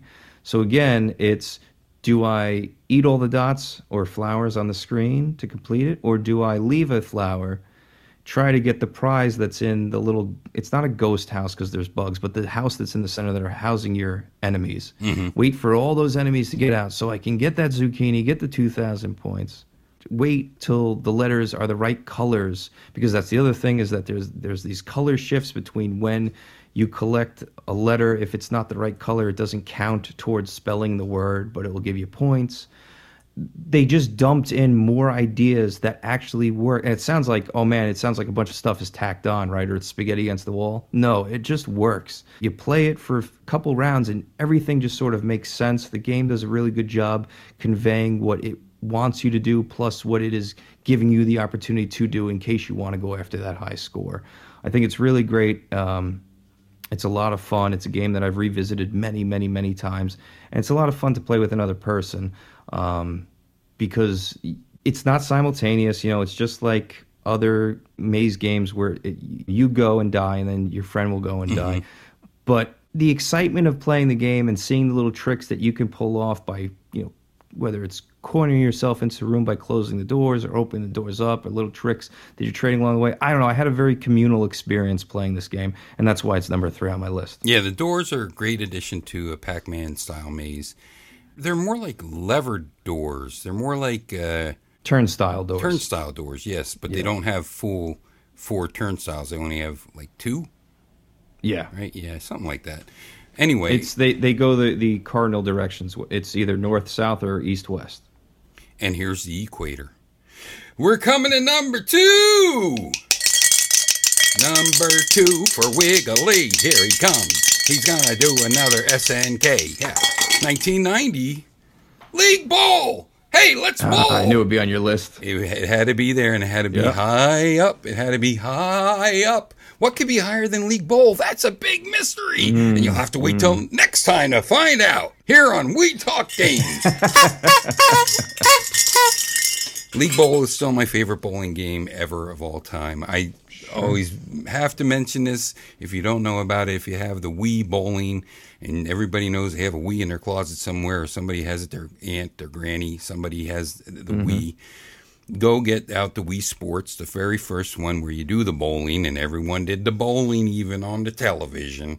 Do the practices because if you do a practice, you can keep putting out pins. Say you do Right. 10 pins, then you could do 20 pins, then you could get up to 100 pins, and you could throw a ball at 100 pins. And if that is fun, league bowling is twice as fun as throwing a, a bowling ball at 100 pins. Um, it's just done so right. Everything's right about it. It's split screen. There's another bowler on the other side, or if you're playing solo, there's uh, just a score score card person um, there And half a pie. and half a pie. Yes. or you could do two players simultaneously. Or You you, can could do up do to four, I think, right? That's right. You could join two machines together, or if you're at home, you could join two AES systems and two televisions together with four joysticks and two copies of the game and a really long stereo mini jack cable, RCA cable. That's all you needed. You didn't need a special cable to buy it. You just needed two eight hundred dollar game systems Yeah. and four hundred dollar joysticks and uh, two five hundred dollar televisions. Boom! It's just that easy, So accessible. and I did it. Yeah, you know I did. But going back to that communal experience, that's another attribute to this game is if you played this in the arcade or you played this with another person, it really just enhanced the experience. Oh man, me and my girlfriends or wives or you know my harem, we used to play this, and you can never go wrong. You can never not have fun. They have different modes of play. You could play straight up bowling, where you, you bowl your uh, ten frames. There's even some settings for the seventh beer frame. Now, normally you had to go to the arcade and hopefully had that turned on for you to see it. But if you have a Hack Neo Geo like I do, you're Yeah. able to throw some switches and bingo, bango, boingo. You get the all it is is two beer steins clashing together, beer frame. Right. Um, there's very anim- there's very animated character that you are. You're behind the character. You begin to choose different ball sizes. It's the old arrow going back and forth and press the button to stop it when you want to release. The nice thing Mm-hmm. yeah, about this is visually improved. Visually as opposed improved. to like something like Capcom bowling, which is very rudimentary. Right on. But here's the nice thing about league bowling is let's say oh, you threw it a little bit too far to the left, you stopped the thing. Now you can walk to the right and you can throw with more power. Now it's going to go more straight down the lane. So you have a chance to course correct after you stop your first arrow on which direction you want to pitch the bowling ball. And you can put spin on, you can do all different types of crazy things. It's really nice. And the animations when you get a strike or a spare or a turkey or a split or, oh my God. And he's eating hamburgers and he's blowing bubble gum. And it's all just so much great artwork, great pixel art. Oh my God. The scaling of the, the ball, of the ball going towards the pins and the pins coming towards you. Uh, Just remarkable. I'll tell you what, when I thought that uh, Flash was going to be like the future of gaming, Mm-hmm. is because I remember going to Newgrounds and playing League Bowling in the browser on Flash because Ah, you know, some fan had recreated it. And I was like, well, if they can do this, they can do anything with Flash. Yeah, yeah, Yeah. yeah. If it only wasn't such a piece of poop Yeah. and getting hacked all over the place. Well, But yeah, that was another game that was on my long list, but just didn't make the cut. so you can play regular, regulation. You can play. Um, I think it's strike fifty, which means that every time you get a strike, it's worth fifty points, and so you can get really, really high scores. You know, It's Strike 90. strike ninety. So Yeah. a strike is worth ninety, and a spare is worth fifty. I think. Well, whatever it is, your scores are You get phenomenal. huge scores. yes. Yeah. And then the, the last one is uh, what is that? Flash. I guess it's called Yep. Flash. Yes. Flash. It's timing as well because your strikes are worth so many and your spares are worth so many as this light goes over top these numbers back and forth and back and forth. So releasing your ball at the right time might allow you to score a big, big hundred points or something, or uh, fifty It would points fluctuate for a, for a from spare. 100 to 500 being the max. Okay, very good, very good. Yeah, so lots of different ways to play league bowling, and uh, all of them are great. And you really don't get tired of the game until you're tired. You get physically tired before you get tired of the game. Right. And that's my number two. What's your number two, friend? Here it comes. All right. Number two. My number two is Mr. Do, Wow, 1982 Mm-hmm. by Universal. that's uh, two universals in a row. Yeah, well, no it was going to be um, it was going to be two Universals in a row or two Namcos in a row because originally uh, for my number two I had Dig Dug, and then I tossed and turned about it, and I was like, would I rather play Dig Dug or Mr. Do? And Mr. Do won out. And the reason why is because Mr. Do is a recent discovery for me, whereas Mr. D- uh, uh, Mr. Dig Dug, Mr. Dig Dig Dug. Is a game that I grew up with and I have a lot of fond memories of. You know, we've talked in the past about really three console generations behind everyone else mm-hmm. growing up. So while people were, were enjoying Super Mario Brothers, I was playing Atari 2600. And one of the better games for the 2600 was Dig Dug. I really enjoyed Dig Dug, and I enjoyed Dig Dug for years. But because of this show and exploring different titles, I finally gave Mr. Do a try. And this is where I discovered how unique Universal as a company is. And I, we won't get redundant because I've already expressed what made Universal interesting. But Mr. Do is very much a spiritual successor to Dig Dug and does a much better job being a sequel to Dig Dug than Dig Dug 2 does. Hmm. That's not knocking Dig Dug 2. Mm-hmm. I enjoy that game, but it would definitely not be on my top 30 list.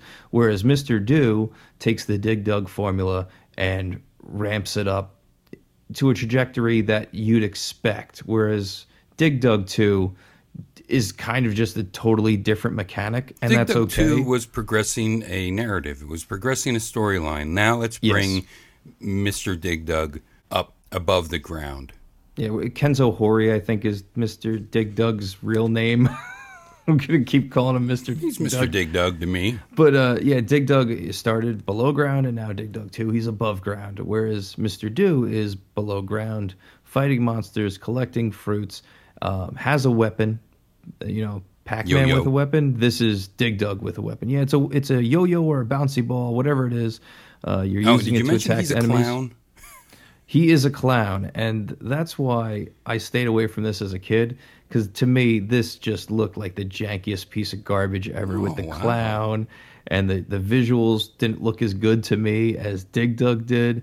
And so for years, I would see this cabinet and never play it, and I didn't play it until we did the show and discovered, wow, I really enjoy this game, and it has got the same risk and reward elements that are popular with the Universal titles that I've already expressed. With Now I'm going to feel all bad when I tell you my number one game is Circus Charlie. You hate the clowns. We haven't talked about Circus, Circus Charlie, and I don't think we're going to start uh, tonight. No, no, no.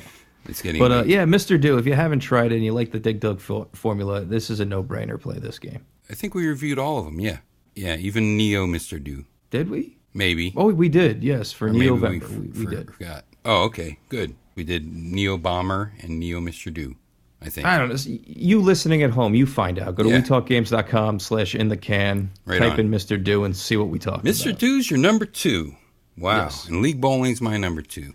Wow. Two great games that go great together. Like Hi-C and Turkey. So before our number one announcements, Mm-hmm. I mean, that's a big deal. We're two guys that really are, you know, we're young and fresh. We're on the cusp right here. We are like the game. fresh. We're like the gamey guys. You want to know about games? We talk them. So before we get to our number ones, let's go through a list of the games that we thought about. They didn't quite make it, not because they shouldn't have made it, but because we had to, you know, go through this shuffle of games. Oh, sure. So what were the games that you thought about and then you had to whittle them down to 11? Oddly enough, I thought a lot about Sega Derby Owners Club. Wow. Yeah. You know what? I th- there was a horse racing game in my list as well. you would see these a lot in the uh, early 2000s. You'd see them in the Dave and Buster's. There was Oh, that one. That one. Okay. about 12 kiosks and a giant screen in front of it, and, and people would sit there. Uh, very odd types would sit in front of these machines for hours, and they would race and breed horses. And I just tried it on a lark just to be, you know, different. And I'm like, what is this game all about? And I found it very appealing and addictive. And I raced my horse, whose name was FUCT. and um, I would upset a lot of people when I was playing that horse who took the game very seriously. And I, I started as a joke, but I began to take the game very seriously to the point where I had like eight horses. And what was cool about the game was you could save your progress. It would actually print out a card, and there'd be like a little magnetic strip on this paper card. And so when you return to the arcade, you could put your card in and keep racing and, and improving your horse and training your horse. And the horses would get old after so many races, so they wouldn't do so well. And you could breed them with another horse to make a new horse. Yeah, I don't know. It just it hooked me. Right on. Uh, another another game I thought a lot about, uh, and I grew up with this game was Centipede. I've talked about this in the past. My father had a Centipede arcade cabinet, and he sold it to get my mom a tennis bracelet. Biggest mistake he's probably ever made in his life. Uh, but uh, the Centipede machine I played a lot of. It just didn't make the cut, but it is one of my favorite shooters. Oddly enough, Crystal Castles was another trackball game I thought long and hard about another iteration of the Pac-Man formula, but in this isometric 3D pseudo 3D view, and use a trackball to uh, guide Billy Bear around the different levels of the maze and avoid enemies. Let's see Once again, make- on an Arcade1Up, you can get that Arcade1Up. You could get the Crystal Castles, and you could get the Centipede and the Millipede. Right. And then, of course, uh, Prop Cycle, I did mention, and it was on my list as one of these unmameable games. I love Prop Cycle. You love Prop Yeah. Cycle. You can't think play everybody it at home. loves it. Yeah. I will tell you if if it's still there, I don't know. Weirs Beach in New Hampshire, not Fun Spot, but Weirs Beach on the boardwalk. Mm-hmm.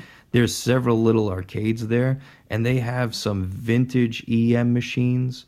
You know, we're talking like shooting toy tanks in a glass box. They have a lot of pinball machines, and there was a prop cycle machine at one of these arcades, and it worked perfectly. Mm. Um, and if you're not familiar with Prop Cycle, it's a game where you're controlling a flying machine and you fly the machine through rings and hit balloons. And the way that you do this or you power the machine is by pedaling on a bike. Mm-hmm. So we talked about looking like a fool sitting on top of a fake mm-hmm. motorcycle. Well, you look like a fool sitting on top of an exercise bike pedaling at you know as hard as you can or sometimes you may not want to pedal so hard. It's a very peaceful game. At least i Oh, found it yeah. peaceful. This young boy on his flying machine around these um, i don't know canyons uh, collecting points think NiGHTS if you're not familiar with prop cycle but you're Right, familiar with right. other things in the sega catalog NiGHTS it's it's very much like that what's very cool about the cabinet aside from being on a bicycle is that there's a fan in the cabinet that blows wind in your face where it's appropriate I love getting blown when I'm on a bicycle. who doesn't? Yeah. So yeah, Prop Cycle. It's a game that we've talked about a lot on the show, but uh, obviously we can't give it a proper review. You know, by I, playing it at I, home. I think people don't look at you like a goof as they did with Hang On, because uh, when you're pedaling, even though you might look goofy, they see the screen and you're flying through the air on a bicycle that you're pedaling. So that's Mm-hmm. pretty cool thing to be able to do. When riding Hang On, you're just riding a motorcycle. Yeah, you look like you're playing make believe, That's right. whereas on Prop Cycle you're actually pedaling. and you're actually in make believe. Yes. Uh, I also had uh, Mario Bros on my list. Oh, I yeah. Had, uh, yeah. I had Tapper on my list. I felt that these titles were too familiar, and again, it, I, imagining looking at all these cabinets, what are the eleven that I'm just going to keep going back to, and that's Mm-hmm. how I culled it down. So while I love Mario Bros, I'm playing Gyrus more. Mm-hmm. You know. Mario Bros. is a hard one to not have on the top 11. Yeah. Yeah. It really is. So, uh, what are your games that didn't make the cut before you give your number one? Oh boy. Okay, Turbo Outrun, 1989 by Sega, the cockpit version. You had a low and high gear shift. Mm-hmm. Love Turbo Outrun. Boogie Wings was one from 1992, Data East. Oh, you know Great, what? Fantastic game. I didn't consider that, and I should have, because that is a fantastic game. You have to play Boogie Wings at the Great Ragtime Show. It's a shooter, but it will be so bizarre and so much your favorite game that you need to mm-hmm. play Boogie Wings 1992 by Data East. And while you're at it, play the Outfoxies 1995 by Namco. I did consider Outfoxies. because Outfoxies is sort of like Power Stone, except side view, Raster elevator graphics. action, and Yeah. and just all these really great games put into a fighting game. It's like Die Hard, Die Hard Two in the arcade, not the, the not the characters are so odd in that game. You have a monkey, you have twins. Uh, Yep. it's amazing the when when they show your face it zooms in and you're like your face is made out of three pixels these levels they never end you're on the top of a building and this helicopter crashes into the building and you're fighting one another and the helicopter starts dropping through other floors of the building and you're going down until you finally get to like the, the, the people are having dinner and then you get into the basement uh, and there's this aquarium with a giant whale above it, and then you smash the shark tank, and all the tanks in the aquarium starts flooding with the water, and it's just it's just insanity. I would have swore this was on your list, which is why it wasn't on mine. Outfoxies, Yeah, yeah, it was very hard not to put on. you, yeah, you turned me on to this game, and it's absolutely incredible. The the set pieces that Wiggly is describing, it's no exaggeration. This isn't hyperbole. This is like legitimately what happens, and at certain times within the stage, it happens regardless of what you're doing. On top of being a destructible environment, mm-hmm. so you're affecting the environment. The environment's affecting you, and they're humongous. And it's it has this scale and stretch where it's like you're five pixels big. you know what I mean? Or you're consuming the entire screen. It's really just one of the most interesting, what would you call it, deathmatch games yeah, yeah, yeah, yeah. That's to good, ever be created or Yeah. that we've ever played. yeah. I really compare it to Power Stone a lot, except it's 2D and the environments are huge. Way bigger. Way Yeah. bigger. but most people have played Power Stone, and almost everybody that's played Power Stone loves Power Stone. So uh, definitely check out the Outfoxies. And I think even if you don't like Power Stone, even if you like just like Street Fighter or something like that, I think you're going to love the Outfoxies. I also had Nihon Systems uh, 1987's Free Kick, but it's just too goddamn hard. It's uh, Breakout reimagined Right. as soccer but it's just really, really goddamn hard. Um, Spider Man 1991 by Sega. Talk about scaling and beautiful graphics and beautiful artwork and the, one of the best Spider Man, one of the best superhero games in the arcade. I think there's no doubt about that. Spider Man 1991 by Sega. It didn't make it because uh, it gets a little bit too repetitive. Sure. If I was going to start, say, at 16 instead of 11, I would go with Nitro Ball 1992 by Data East. Nitro Oh, Ball, you're that's a good pull. shooter, you're a pinball machine. That's another one we played together. I love that game. I just Yeah. love it, it's one surprise after another. You're Merc, but then you can turn into a pinball. Okay, I would say smash a TV. Smash TV, and you can turn into a pinball. Yeah, yeah. Number 15 would have been Popeye, 1983 Mm-hmm. Nintendo's R&D one. Moon Patrol was up there. I, another Irem game by 1982, but I edged out Moon Patrol with uh, with the Irem game I spoke of. Penguin Wars, 1985 by UPL. Oh my God, is Penguin Wars fantastic? Penguin Wars came out for the Switch as well, so check that out. A new Yes, version of, of Penguin Wars and uh, City Connection. I love that game, game. Yeah. City There's Connection. too many by good games. Too many good games. Also called Cruisin', but here's my favorite version of it. In Japan, it's actually called Shitty Kanekushan. Shitty Yeah. I got Kanekushan. the, I got the joke. I got it. But that's what it's called. Shitty. S H I T I. no in Japan. It, it does, but it, I Yeah. mean, it's spelled S H I T I. Oh, is it break. really? Yes. I'm Oh, not I trying did to not be, know that. No, I'm not trying to be. Uh, I thought you were a, trying to be just a jerk. Uh-uh, Yeah. no, no. Shitty Kanekushan, which is, you know, English uh, as spoken through Japanese. Right. Uh, then Environmental Discs of Tron would have definitely made it, 1983 Mm-hmm. by uh, Bally Midway. But The other ones just happened. And then the final one I wanted to mention was 1981 by Nutting. We did review this one, Wizard of Wor. And I mentioned Wizard of Wor. Wizard of Wor is a great title too. You know, I spent a couple hours just thinking about, and now that you're saying some of these games, I might have to change up my list. Uh oh. Yeah. Yeah, see, that's how it is. We're once we're done with this top ten, tomorrow we'll have another top eleven and another top. Uh, you know, I wouldn't, I wouldn't mind going uh, back and doing another top eleven and maybe um, focusing it by genre. Mmm, very good idea because we've never done any type of thing like this before. So, are we ready for my number one? I'm ready to hear your number one.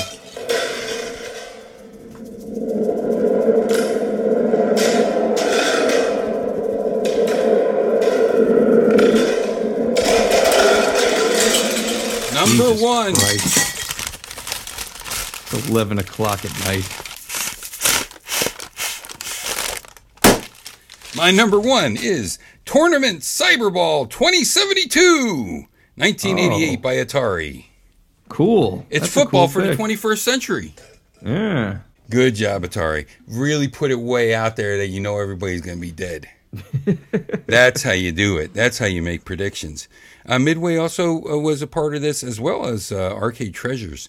So check out Tournament Cyberball. You are robots playing football. So we had robots playing baseball, which was awesome. Uh, Robots playing football is even not more awesome, but it's another sport with robots. Yeah. Yeah, and to this day, it still has a strong, well, a, a strong following, a Yeah. cult following. Yeah. Where there's tournaments still being played. there's tournament cyberballs. Yep. And I played it in the tournament machine. The, the difference between the tournament machines and the regular machines is the regular machines just one person playing. The tournament Yeah. machine was um, shaped sort of like a triangle where you would be close to each other, but you couldn't see each other's screens. So you were sort of like uh, not at a 90 degree angle, but a little bit more obtuse type of angle, but not able to see the other person's screen. It was really, really cool. They do this such in such a neat way. This three quarter type of view of the field.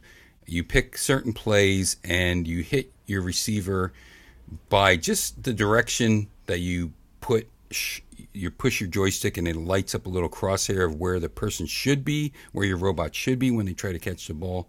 This one too you have tank type robots. You have people robots that are running around uh, like a bunch of yo-yos with their heads knocked off. Your objective is to get to the 50 yard line where you diffuse the ball. The ball keeps getting more and more hot radioactive until it blows up all in your face blows all to hell. Common theme. Definitely. And In the uh, future, sports are deadly. they are man. They are. Watch out. Look out. That ball's gonna blow. And then if, once you get past the 50 yard line then your next goal is the uh, the in goal. The infield the touchdown? What do you call that? End zone. The end zone. the home run zone. Yes. It's really cool how they fake scale the field towards you. Interesting feeling, really weird feeling, and uh, feeling like you're doing something special. 1988, Cyberball 2072. Check it out now. Here comes your number one.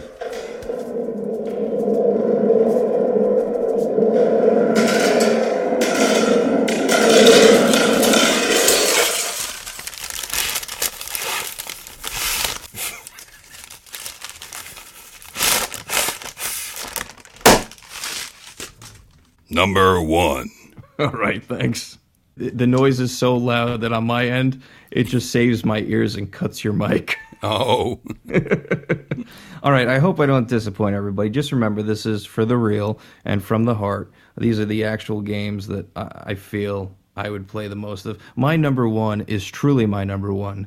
Video. It's not even my favorite video game, uh, uh, arcade game of all time. It's my favorite video game of all time. It's Miss Pac-Man, 1982 by Namco. Well, actually, by Bally Midway. yeah. Yeah, Yeah. Fuck you, Namco. by Namco. When How they're like, like hey, wait apples?" a second, you guys can't do this. Great story behind Miss Pac Man. Fantastic. Great pick. No doubt about it. No doubt about it. it's look, it's Pac-Man, but it's better. It is. If I have if I have the option between the two, I'm playing this. Pac-Man, and Dude. so is any sane person. Fucking pretzel, yo. You got the pretzel, and it bounces around the screen. The ghosts don't have such a set pattern. Um, the stages actually change. There's little cinematics, which whatever gives you a little break, I guess, to sip your Pepsi. Mm-hmm. I love this game. I'm particularly good at this game. I'm not one of these record holders. I'm not going to be outed for cheating by splicing tape or anything like that, you know. but I'm I'm serviceable in the game. Wiggly has seen this firsthand, where I can you know chill there on one credit for a while. Oh, yeah. Uh, and it's because I've played a lot of it. And At I grew up with the- hyperspeed, though. You like the that is- hyperspeed. Yeah. Now, and some people, this goes to the going back to the weirdos who are part of like uh, the the record holdings. Th there is a, a thought out there that the faster speed is easier than the slower speed. I'm pretty good at both, but I do prefer the dip switches set to the hyper speed where everything moves really quick. Um, it's more fun for me. I like games that have a sense of speed. Ramping up the speed in Miss Pac-Man to me just hits all the right notes. It's a solid title and it's a perfect arcade game. I can't think of anything they could have done to make this game better. Everything that you could possibly want from this play mechanic for me is there. We got it. You know, our number ones are two really great games that you can go back to and not worry about starting over from the beginning. Who cares if you get the apple again? Who cares Right. if you, you know, it doesn't matter. The the fun is in the chase. No pun intended, none taken. Cyberball, you jump in, it's never the same game twice. Right. You know, these are two great games. League Bowl, same way. What was your number two again? Uh, Mr. Mr. Do. Mr. Do. Another game. It doesn't matter if you're on the first level. No. Yeah, these are the games you can go back to again and again and not get bored, in our opinion. Right on, man. Hey, I think this was a great top 11 list. I want to do it again sometime. Cool. Uh, just not with you. Yeah. But I don't want to do it with me, to be honest. no, I love doing it with you. I think that we we didn't overlap one single game. It's surprising, and I, I do love the fact that Juno First was on your list because I felt gutted when I took it off mine. Mm-hmm. Mm-hmm. You know, the whole process of coming up with this was really fun for me. And Oh, me uh, too. yeah. Yeah. It's really fun. And it's hard. And I think that's a testament to the games we have reviewed. Like I said before, you know, people would say Turtles and Pac-Man and games that that everybody knows a billion times over. And that's cool. They are great games. But it tells me that I don't think these people have played the Great Ragtime Show. I don't think that Uh, these yeah. people have played these other titles. So, you know, it's a Street Fighter 2 and, you know, these are these games set the precedence for years to come.